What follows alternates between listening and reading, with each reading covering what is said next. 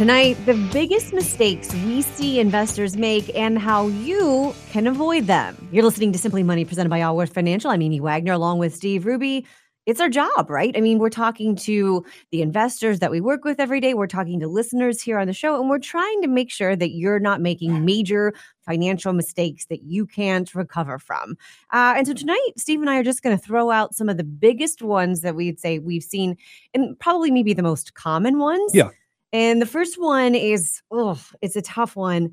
It's when you let your feelings get the best of you and you try to time the market. Yeah, so this is something that it, it's human nature almost because we, we we feel fearful, we feel greedy, different emotions take control, and we think that we can make decisions based on those emotions, and that can really railroad your retirement. If if you wait and and and sell when when we're at the bottom for example i've seen this all too often. A big part of our job you said it ourselves is, is coaching people to not make a decision that can harm them. Yeah. people all too often get fearful after the markets drop but that's part of of the game so to speak. When we invest it comes with volatility so we need to find that sweet spot for how much risk you have to keep you invested during those periods of volatility because that's when the best days happen if if we sell at the bottom, we are missing out on the best days during those periods of volatility. It's it's it's something that I've seen happen too often, and it's the type of thing that can really throw a curveball in your long term financial plan. You look at the daily fluctuations of the market, and usually eh, they're not huge, but often coming off of a bottom, is a huge fluctuation a day when we've got a huge kind of rebound. Well, you wouldn't ever wake up that morning and be like, oh, today is going to be a good day in the markets, right? Most of the time, the financial headlines on those days are still terrible, right? And so uh, there's there's nothing out there that would point you toward, okay, I took my money out last week or last month or yesterday, but today is a good day to get back in. And those are the days that you miss. And there are all kinds of charts that show the difference if you miss just 5, 10, 15, 20 of those days is, is huge. Chief Investment Officer Andy Stout of Allworth Financial, he put together one and it shows that if you had invested in the S&P 500 $100,000 over the span of 25 years starting back in 97, if you just sat it and forget it, forgot it that is, then that money would have turned into over a million dollars. Mhm. If you missed the 10 best days, $470,000, not even half of what that could have been worth just by letting it ride. One of the other things that, that drives me crazy uh, and is a major mistake I see people making, and this is a conversation I have all too often, is when we start getting on the topic of saving for retirement and, oh, are you putting enough money into the 401k to get the full company match? Or, you know, have you bumped up how much your savings? And, and there, there's always a, yeah, I, I get how important that is. I, I really do. And I'm 100% on the same page with you. Here's the thing my son is on this travel soccer team, and it's just really expensive. And Yeah. so uh, once we get off this travel soccer team, then we're going to start saving. Uh, we've got this big vacation coming up next summer. Once that vacation's, there's always going to be something, right? And, and, and by waiting until the next something, then there's going to be something else on the horizon after that. Uh, and you're putting off that power of compounding and all the Exactly. time that you have. That's what you're missing out on. So these excuses really are only hurting. It's like your your current self is hurting your future self. And if your future self could go back and talk to you, they would say, listen, we get the travel soccer team, we get the big trips, but retirement now looks a lot different because we made those decisions. Don't- Because we didn't get that compounding interest. yes, don't do that to yourself. So another one is taking too much or too little risk with your investments. When when when, we work with folks, we're we're building financial plans that map out all of your financial goals, and and we run scenarios. And the, the point there is, when you have a financial plan, it tells you the level of risk that you need to take to meet your goals, that you can afford to take based on your financial situation, and then getting to know you and going through some questionnaires can can shine light on your risk tolerance. I see situations where people try taking too much risk when they're knocking on the door to retirement, or even too little risk when they are retired. One of the biggest challenges that we face in retirement, believe it or not, is inflation. Yeah. Now, we've been talking about it a lot over the last year because it's spiked, but inflation is a silent killer. If you do not take enough risk in stocks, because that's what keeps up with inflation, then you risk losing purchasing power on your money. When that happens, you can't buy as much goods or services with the dollars that you've managed to save up. So we need to find that sweet spot where you are subjecting your money to, to gain potential, but not too much, especially if you're knocking on the door to retirement.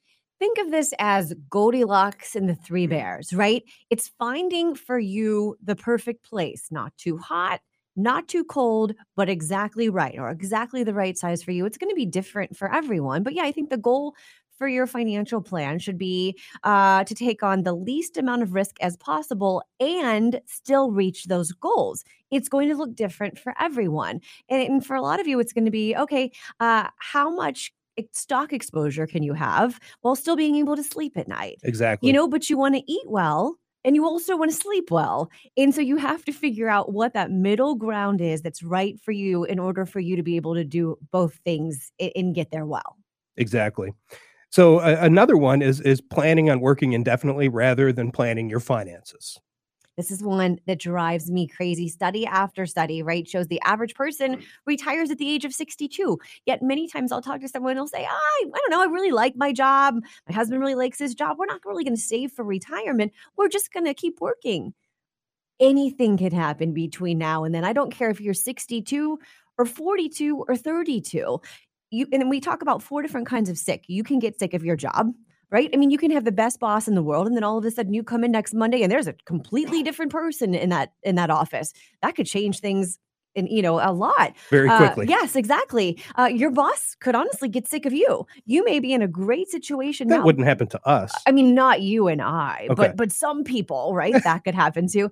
And then there's the unfortunate situations where maybe you get sick, or your spouse, or someone that you love gets sick, and you need to take care of them. And so I say, listen, if this is your plan, you love your job great. You still mm-hmm. plan on retiring at 62 or 65. You run those numbers. If it comes to that, then you're going to be okay. If you can still work until you're 70 or 75, you know, my dad's roommate from college was just in town from Houston. He's a he's an economics professor. Okay. He worked until he was 75 because he just loves it.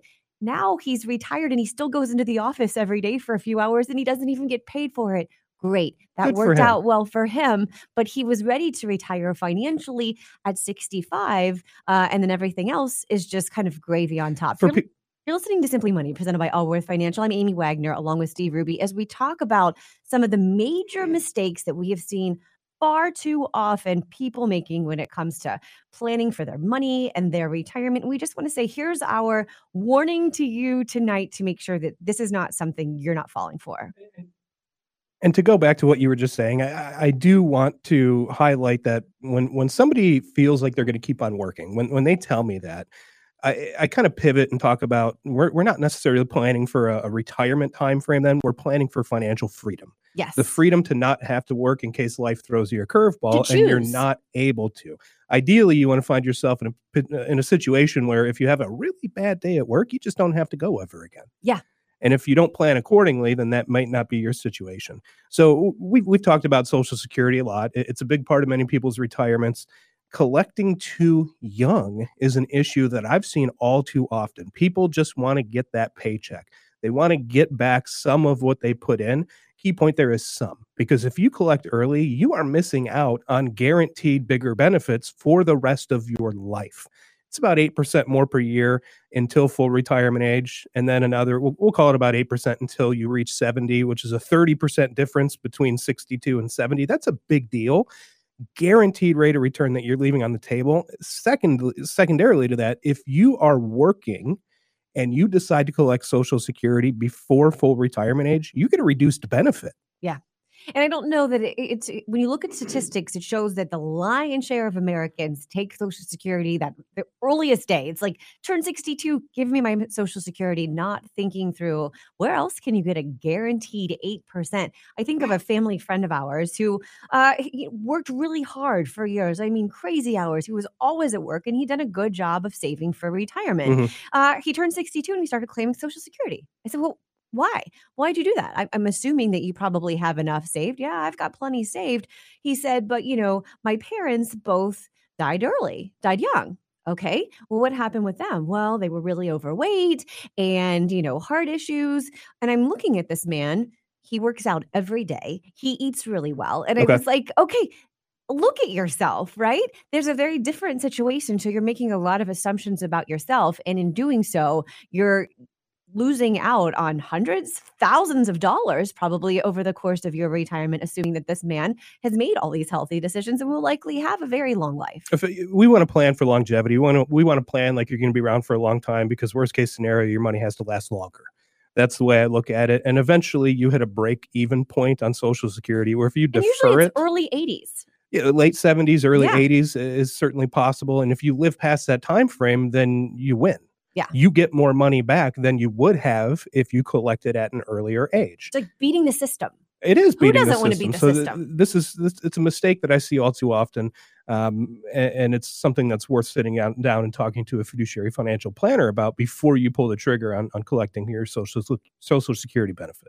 Another one I want to hit is not taking full advantage of a health savings account if one makes sense for you. You knew I was going to go there because. Yeah I, I like them too, Amy. I love them. it's a, it's triple tax advantage. It's a gift from the government. And we all know this. The government doesn't give out many gifts in this kind of form. So if a high deductible healthcare plan makes sense for you and your family, and uh, listen, I get it. For a lot of families, it doesn't make sense. But if it does make sense for you, eh, often your uh, employer will even seed that account because it's way cheaper for them to pay for a high deductible health insurance plan uh, than, than a, than, a, regular plan. So uh, there's there's a financial incentive incentive there. And then I say, okay, uh, if you can at all, if you have an emergency fund where you can pay those medical expenses as they come out of pocket, then you make sure that the money in that HSA is invested and you just keep sending it forward for retirement. When you get to retirement, you have a nice little pot of money set up for the medical expenses. And I think on average, medical expenses for a couple that retires today at the age of 65, it's like $250,000 plus. Could yeah, could be even higher than that. that. Yes. That's the reality of the situation. So take advantage of the HSA, triple tax advantage, deductible contribution, gross tax free, tax free when you use the money for non reimbursed qualified medical expenses. Nothing else like it. Here's the Allworth advice. If you can overcome maybe just some of these investing challenges, uh, you're going to immediately get yourself closer to being able to retire and retire well. Coming up next, the results of a massive survey about what you expect when you get financial advice. You're listening to Simply Money, presented by Allworth Financial here on 55 KRC, the talk station. You're listening to Simply Money presented by Allworth Financial. I'm Amy Wagner along with Steve Ruby. If you can't listen to Simply Money every night, you do not have to miss a thing. We've got a daily podcast for you. Just search Simply Money. It's right there on the iHeart app or wherever you get your podcast. Coming up at mm-hmm. 643, does it make sense to gift stock to your kids who are adults, or should you wait for them to inherit it? We're going to ask the advisor that and many more questions coming up. Speaking of advisors, the one that maybe you're working with, sitting down across the table with, is always mm-hmm. putting your best interests first, right? Well, new research shows that may be what you're expecting, but what are you really getting? So there's an AARP survey. It was conducted nationally and it, uh, with adults ages 50 and plus to, to determine how many adults expect professional financial advice to actually be in their best interest and how many think it should be required. When we talk about this, I feel like maybe some listeners are like, this is absurd. What do you mean? I'm working with a financial advisor. Why Shouldn't wouldn't they? Yeah. Why wouldn't they uh, be putting my best interest before theirs? You think about working with an attorney or working with a doctor. So many other financial professionals that you turn to to help you make important decisions about your life. Of course, they're giving you the best advice that they possibly can for you. Unfortunately, in our industry, there are uh, some some shady people, not only, but there are also some uh, parts of the industry that are set up in a way not to take advantage of you but to be able to charge uh, to sell you commission products that someone's going to say well it may not be in your best interest but it's suitable. I mean it's not a bad thing for you to have. That sounds insane. Suitability is the key there. That's the yes. word you used and historically that's what's been used because if you can find a reason to justify a situation where maybe a certain product or solution a commission product or solution might be suitable for somebody, then you can sell it to them. It's that like is my teenagers. It's like the teenagers in my house being able to justify something that they did, right? Of course, they're going to find a way to justify it. Does it make sense? Was it the best decision that they could have made? Probably not right? And it, it sounds insane but you know there, there's a there's an insurance industry that is set up out there uh, that that doesn't always work in your best interest. It's not the standard that they're they're held to. All they have to say is this was a suitable product to sell someone. And then far too often what happens is they come through the doors at allworth and they have an annuity or a, a, a permanent insurance product that makes zero sense or for them. 10 permanent insurance products that make no, zero sense for them. it's frustrating and it- sad It's an unfortunate situation because this study showed that nine in 10 people expect that the advice that they're receiving from any financial professional that they're talking to to actually be in their best interest. But four in 10 have uh, financial professional that they don't know whether or not they've actually acted in their best interest.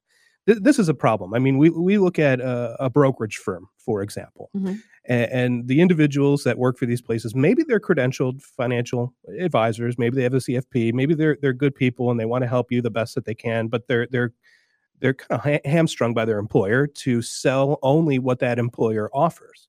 Same thing with a bank. An advisor at a bank could be a credentialed advisor, but they're limited to the products and solutions that that bank and the advisory company under that bank offer. Insurance products, same thing. We talked about it. You might you might walk in the door here and sit down for a financial review, and you have ten uh, insurance policies that you didn't need to buy, but the person that sold them to you got commissions each and every time they did. Yeah. that's the frustrating part in in that situation because uh, some of these organizations, you, you walk in the door and I, I equate it to them saying, you know, we, we have a six a size six shoe. What size do you wear? Eight. Okay, cool. We'll make it work. Six is good enough Yeah, it's good shoe- enough. it's still a shoe yeah, it's suitable. it covers your foot. It might hurt a little bit, but it, it works. It- you it- can never walk in it but yeah that, that- it, it's very frustrating to me as a financial professional because th- there are uh, bad actors in the industry that have oversold products and solutions that they didn't need to we are huge proponents of the word fiduciary. And I have to say, uh, you know, here at Allworth, going back 20 plus years, we were fiduciaries before the word was even cool, before anyone else was ever mm. talking about it. And it just means we don't have conflicts. When we are talking to you about what we think is best for your future, we are absolutely putting your best interest forward. We're not saying, oh, um, my buddy actually has this great investment and uh, I'm invested in it. You should probably invest in it, right? There's conflicts of interest like that along the way. A fiduciary could never, ever do that. And so, uh, if you're wondering, okay, well, I've been working with this person for a long time, I, I don't even know. There's one question you need to ask them. Are you a fiduciary 100% of the time when you are working with me and you are making those recommendations? Ask that question, then shut up and listen, right? If they start to backpedal, if everything they say afterwards doesn't make sense, if they're throwing out a lot of big words and financial lingo, please run for the door. if there's discomfort if they start Yes! squirming around Yeah. in their chair You'll know. yeah they get a bead of sweat on their forehead they get Yeah. nervous uh, a secondary question to that is how are you paid Yeah. how are you compensated what do you receive when i accept your financial advice there are registered investment advisory firms out there where you pay a wrap fee you pay a percentage of assets under management and that's it Yeah. all the other financial planning services go along with that because these companies like like, like allworth and, and other registered investment advisors they're, they're not tied to one particular solution when we're talking about other aspects of financial planning like insurance like estate planning like retirement planning Mhm. So you're not forced to sell a particular product and you can truly give fiduciary advice when you're in that type of situation. So ask those questions I think it's hard to find someone who you can trust. And I think for most of us, we come across someone that we're working with because someone else recommended them. Uh, and I think about, you know, uh, someone in my family going back years and years and years, they were in their 30s, came across someone, uh, started working with them, put together a financial plan, felt good about it, uh, and didn't realize until years later that this was someone who had sold them some annuities, some fi- some insurance products that really weren't necessary. Also, the person wasn't checking in with them on at least an annual basis. The only time they heard from them was when they were reaching out to the advisor, not when the advisor was reaching out to them. Hey, let's check in. What are your goals? What's changed since the last time we met? These are all important things. And if they're not happening in your relationship with advisor, as this survey says, most of us agree someone should be putting our best interests first. If you're concerned about that or not sure that the relationship you're in is actually doing that, ask questions. And if you are not getting clear answers, run for the door. Here's the Allworth advice. When looking for financial advice, you do, you want an advisor who's legally bound to work in your best interest. Coming up next, we've got financial advice for a certain portion of the population that is often maybe not considered. You're listening to Simply Money, presented by Allworth Financial here on 55 KRC, the talk station.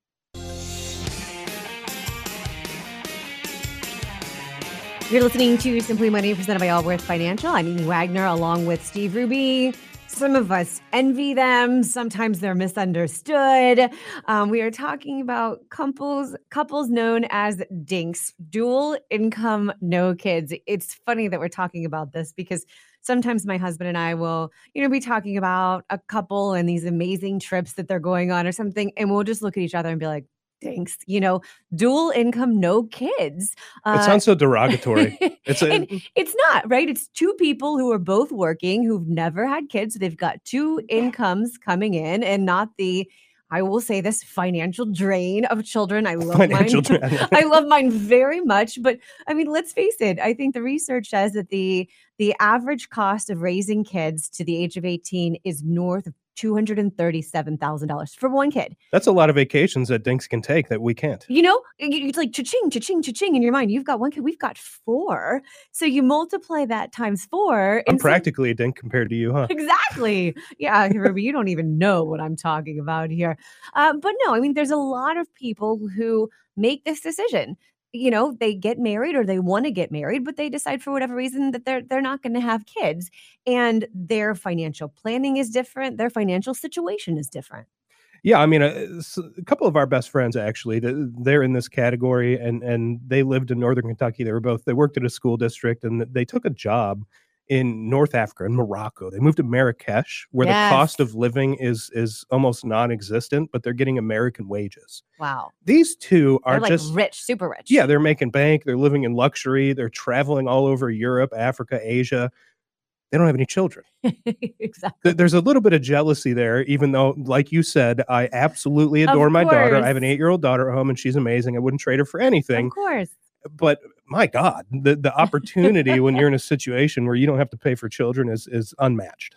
Yeah, and for many of the people who follow fall into this dink category, uh, their number one thing that they spend on is travel, like mm-hmm. kind of like you're mentioning, the friends of yours, uh, and I think that's where it comes down, right? When you when you've got families with kids, you're traveling to soccer tournaments. You know, maybe you get a few days at the beach or whatever. These people are in Marrakesh, they're in Europe, they're doing all the things or whatever. Their top spending category um, is often, yeah, discretionary income, uh, and it's it's it's the travel. Hobbies hobbies are second. Yeah. I, I like this one.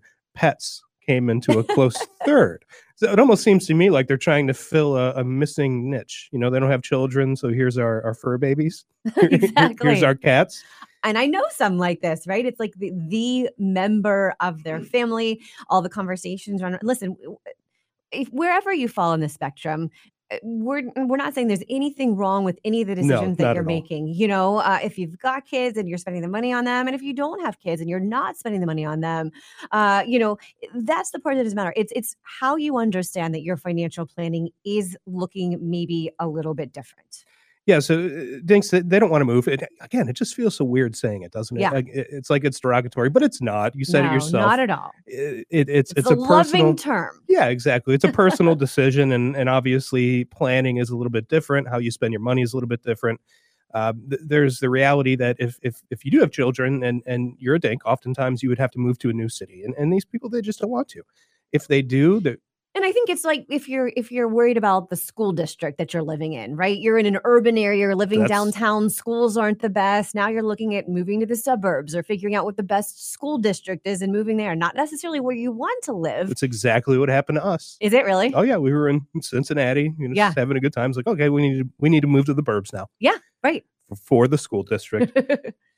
and then your whole lifestyle, right? It, it changes a lot, you yeah. know, and that's just kind of part of that decision making. Um, I think a few things. Um, first of all, we would say, and this is I don't know if you're a dink and if you're not a dink, if you've got kids as well, that fully funded emergency account, right? That's going to make such a difference. And if the two of you are putting money into that, stacking savings in there, it's just going to give you so much more flexibility to um, to focus on whatever is important to you. Yeah, I mean, you still have to plan, and, yes. and that's the thing because uh, part of dink is, is dual income Yeah. So there, there's oftentimes situations where it can be easy to to live a little bit more extravagantly, to spend money on these vacations because you don't have to to spend money on on on children, but you do need that emergency fund. You need that financial foundation. You both should be saving in 401ks. You both need to take advantage of the savings opportunities that are available to you. You know, and I think one of the things you you have to keep in mind here too is if everyone's on the same page, right? Dual income and you are aligned on your goals, it's just that much easier to get there. Mhm. Uh, much of the show, we talk about okay, you're helping kids uh, save for college, pay for college at the same time you're saving for your own retirement. When that's out of the picture, it's what are your goals? Let's work on them together. And I think you can get there, you know, a, a lot faster. Uh, and then I think it's, then you can look at, okay, we're fully funding retirement accounts. We're doing great with that. We also want to go to Europe. Maybe that becomes that much easier. Uh, so I think it's just aligning on those goals, getting on the same page. But then I think estate planning looks very different uh, because you don't have children or inheritance necessarily that you're thinking through. Uh, and so I think estate planning becomes more important because think about it. If you don't have a will in place and this goes through probate, they're going to find your closest living relative. Yeah. Maybe you're close to them.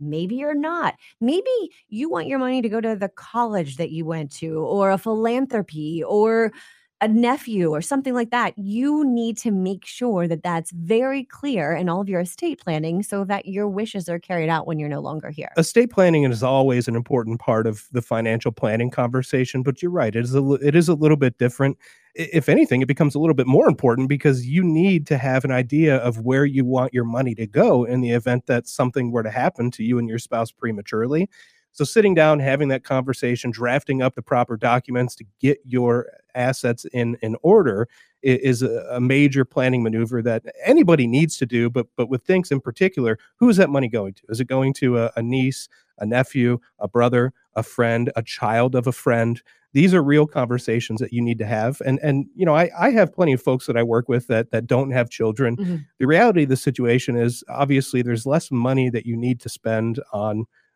children if you don't have them Sure. obviously and and you have incredible savings potential when you have double incomes without that added expense. I, I have people that have retired early. They've lived the lifestyle that they wanted to live. They've traveled. They've had their hobbies.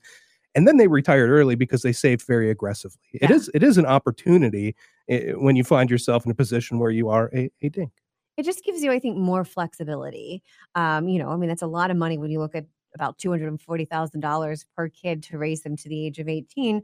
Uh, so, yeah, I think you've got that flexibility. I think on the flip side, though, uh, long term care insurance and things like that become that much more important. I mean, for most of us, when we ha- have kids, we would say the goal is not that our kids are taking care of us someday, but if it were necessary, I think our kids probably would could hope- step up to the plate hopefully Yeah. step up when you don't have that option uh, that conversation about what happens to uh, one of us or both of us if we can no longer take care of each other. You know we don't have that next generation coming behind us that we can lean on. So a long-term care insurance policy becomes more important or figuring out at least if you can self-fund those situations if you need to go into like a skilled care facility. So uh, there's just different nuances i think that come along with this situation lots of op- opportunities as well. The key is uh, to understand them all fully. Here's the Allworth advice. While those without kids may have some financial advantages you still need proper planning to make sure you can maximize what you have.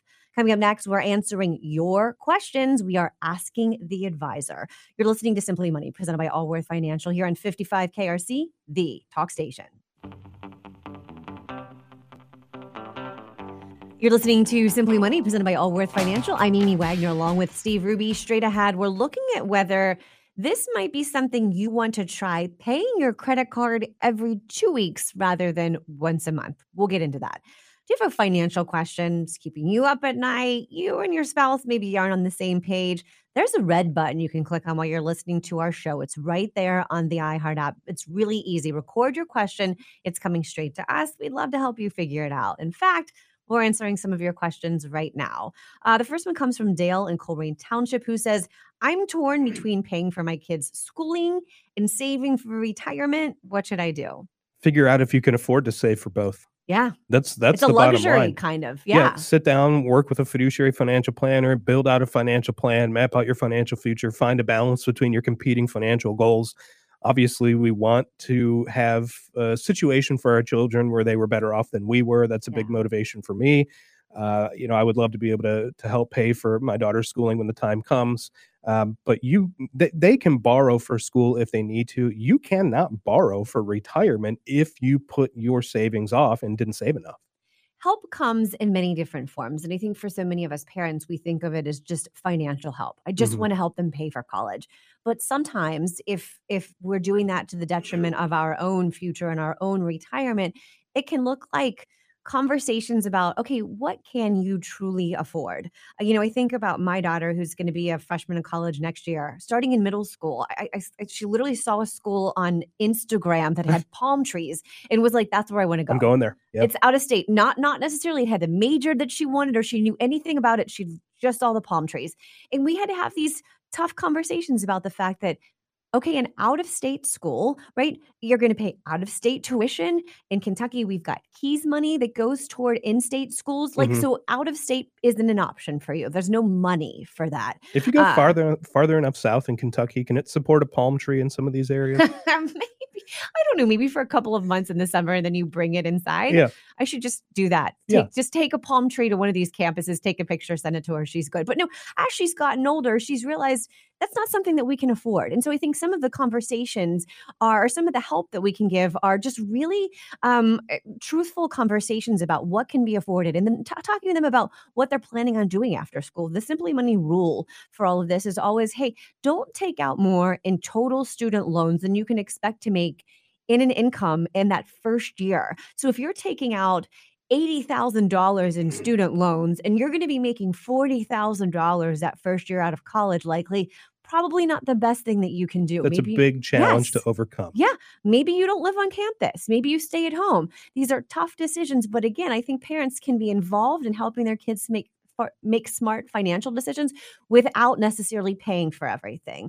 Um, next question comes from Carl and Cindy and Cleves. From a tax standpoint, should we gift shares of stocks to our adult kids now, or just let them eventually inherit those shares? From a tax standpoint, no doubt about it, letting them inherit the shares is a bigger benefit because those shares will receive a step up in basis, which is that baseline to calculate the tax liability once those shares are sold. So if you sell the shares on the date of death, then ultimately there's no tax liability because there's been no gains. So it's it's a big opportunity now. If if you're charitably inclined and you're looking to maybe get involved with a charity, then then you can give your appreciated shares away in life, and you don't have to pay the capital gains taxes once you make that donation.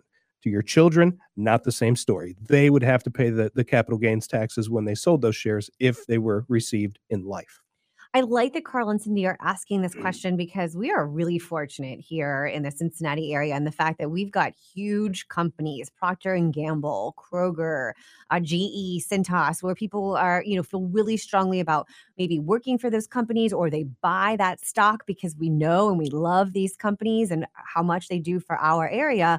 And uh, you know, so I think there's a lot of people in this situation where they do have a lot of company stock. So I think that the probably most if you want to gift something to your adult children while you're still alive uh, is cash is probably your best option at that point knowing that that stepped up basis of when they inherit that stock that it's much more tax friendly to them makes a lot of sense. Um, next question comes from tony and westwood. I just discovered my husband has a vastly different sense of what retirement looks like and hey we're about five years away. Any suggestions for how we can find some common ground? I love this question because years ago, uh, the first time my now ex husband and I sat down uh, to have this conversation, um, I, we were not only on different pages, we were on different planets. How bad was it? It was really bad. Uh, you know, I wanted to retire around 65. I wanted to travel and spend time with the grandkids. And, uh, you know, he, you know, was like, I never want to retire. You know, that didn't necessarily feel like, you know, need, need to plan for it uh, because, you know, the, the, the thought for him was that we'll just keep working. Mhm. And it was like, and I just felt like, gosh, do we really even know each other? And didn't end up working No, out. Not in I- this situation. It didn't work out for our situation. Not You're not necessarily. doomed, Tony, in Westwood. Yes, I'm not saying that that is the path that you're going down, uh, but I'm, I'm saying that many people have found themselves in the same page, right? You're just doing life, and life doesn't always involve talking about what's going to happen 20 years in the future or even five years in the future. But now you have this information. I think what needs to happen next is a lot of conversations about figuring out what a middle ground looks like, where maybe you're both giving up something, but you're also getting something, uh, and just kind of trying to get in some kind of alignment B- build a plan. I mean, I Yeah. sound like a broken record for some of this, but you need to sit down with a financial planner, build a plan, and, and understand when, not necessarily when retirement is, but when financial freedom is. Because once you have that financial freedom, it opens the door up to to have slightly different perspectives on how you're going to spend your time in retirement. But yeah, this this is uh, not just a retirement planning conversation. This is a almost a counseling one. you, you need to have some serious conversations. well, and I'm glad you said that because I actually think that as financial advisors, that's often what we do, right? A lot Mm-hmm. of that has to do with just uh, helping to figure out the way forward and knowing that we've helped many other couples get there too. Coming up next, are there benefits to making two credit card payments each month instead of one? We're looking at that. You're listening to Simply Money presented by Allworth Financial here on 55 KRC, the talk station.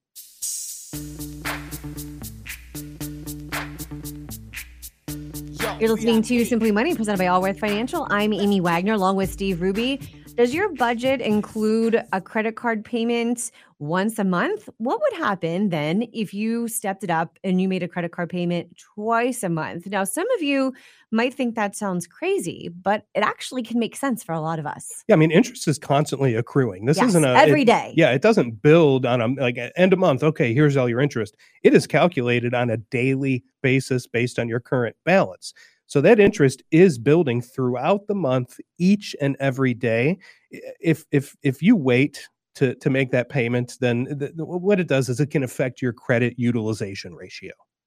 This is something my husband makes fun of me all the time for whatever reason. I well, he for many reasons, but one of them being I'm obsessed about my credit score. Okay. Uh, and one of the major components of our credit scores is credit utilization. And that means how much available credit is out there for you in the form of loans and how much is the entire amounts that you can put on that credit card, right? Mhm. That credit card limit. And then how much are you actually taking advantage? And the, the lower that ratio is, the better. In fact, the people who've got the highest credit scores often take advantage of less than 10% of what's available to them. If you're having a month that you had an, an extra large expense on that credit card, right? I often, well, and I, I look at our credit card bill probably at least once a week, but if it's a little higher than it normally is, paying it off now so that that credit ratio looks better on that credit report can actually make a lot of sense. It does because it lowers the credit utilization ratio, Yes. especially in a in a high uh, expense month.